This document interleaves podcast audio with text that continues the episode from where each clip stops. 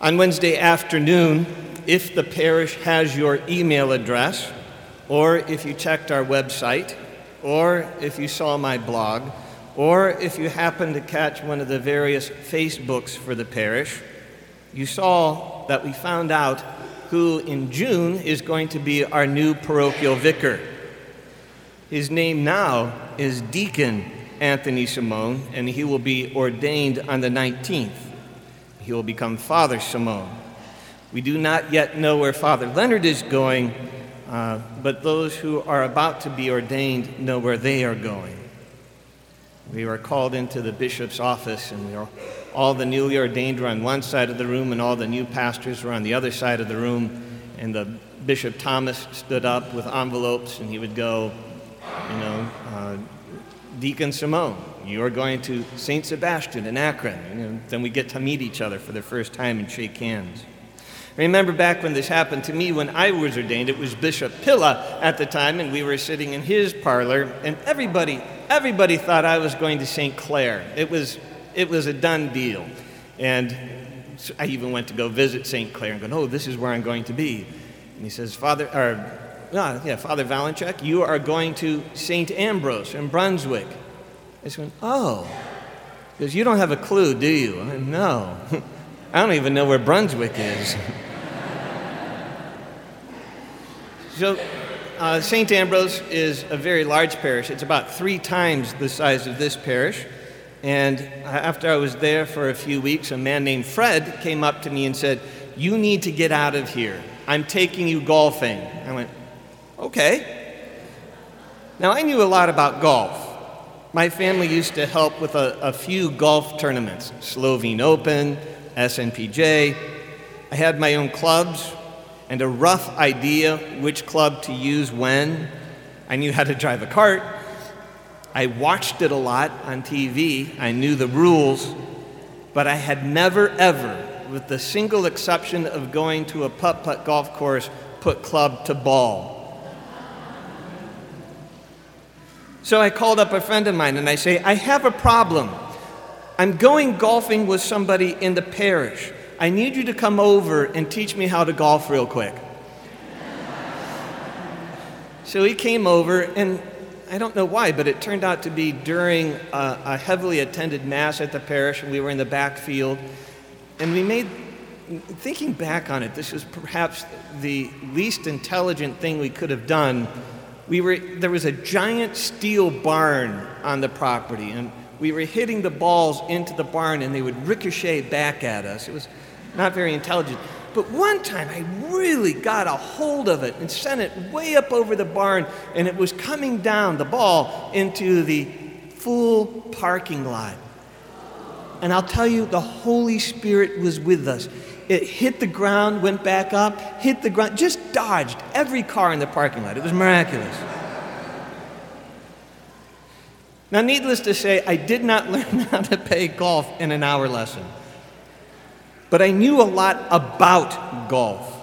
I did not know golf. I knew about golf. I did not know golf. The disciples on the way to Emmaus today, they knew an awful lot about Christ. They were spouting all kinds of facts and what was supposed to happen. But even in Jesus' very presence, they did not recognize him. How did they finally recognize him? Well, St. Augustine says that it was in the breaking of the bread, that he was celebrating Mass with them. And in the grace of the sacrament, their eyes were opened and they recognized him. This is probably the most popular stance. Others would say, however, that it was recognizing something that Jesus always did in the breaking of the bread. This was a habit that they suddenly recognized when, oh, this is Jesus. Others say that it was at this point, perhaps, as he was breaking the bread that they noticed the wounds in his hands and were like, oh, it must be him. I don't think it perhaps was any one of these.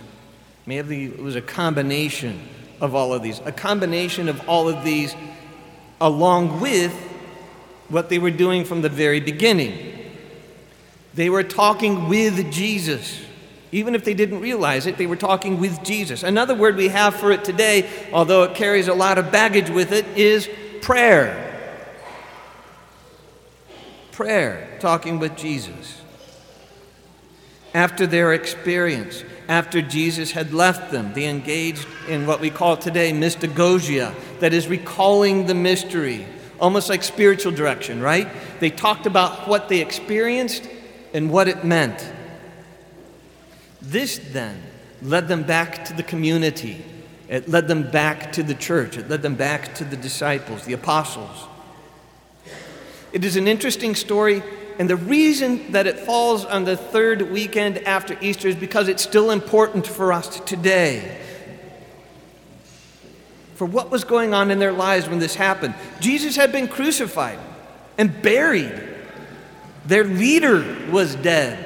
The group was persecuted and in danger of disbanding. The whole thing that they had worked on, everything that they had imagined, everything that they were hoping for, looked on the verge of collapse.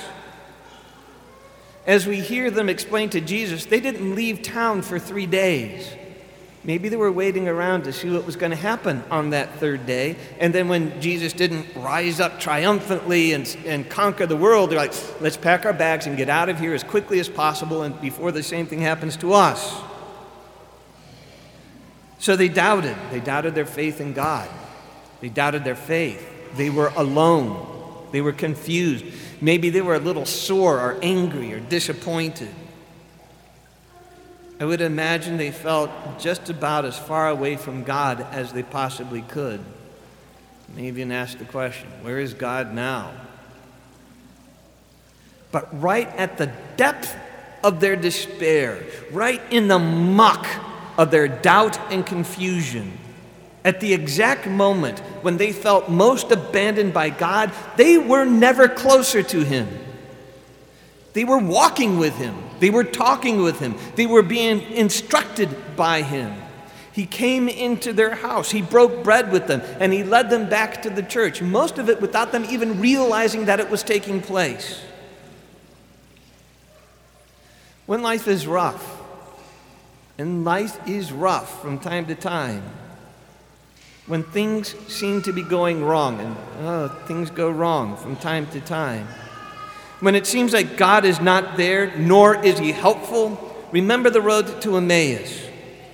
You may never have been closer to God than you are in your broken moments. It isn't about what you feel. Sometimes it isn't about what you think you know. Remember, the disciples thought they knew everything. God is not a feeling, nor is He a pile of facts. He is your Savior.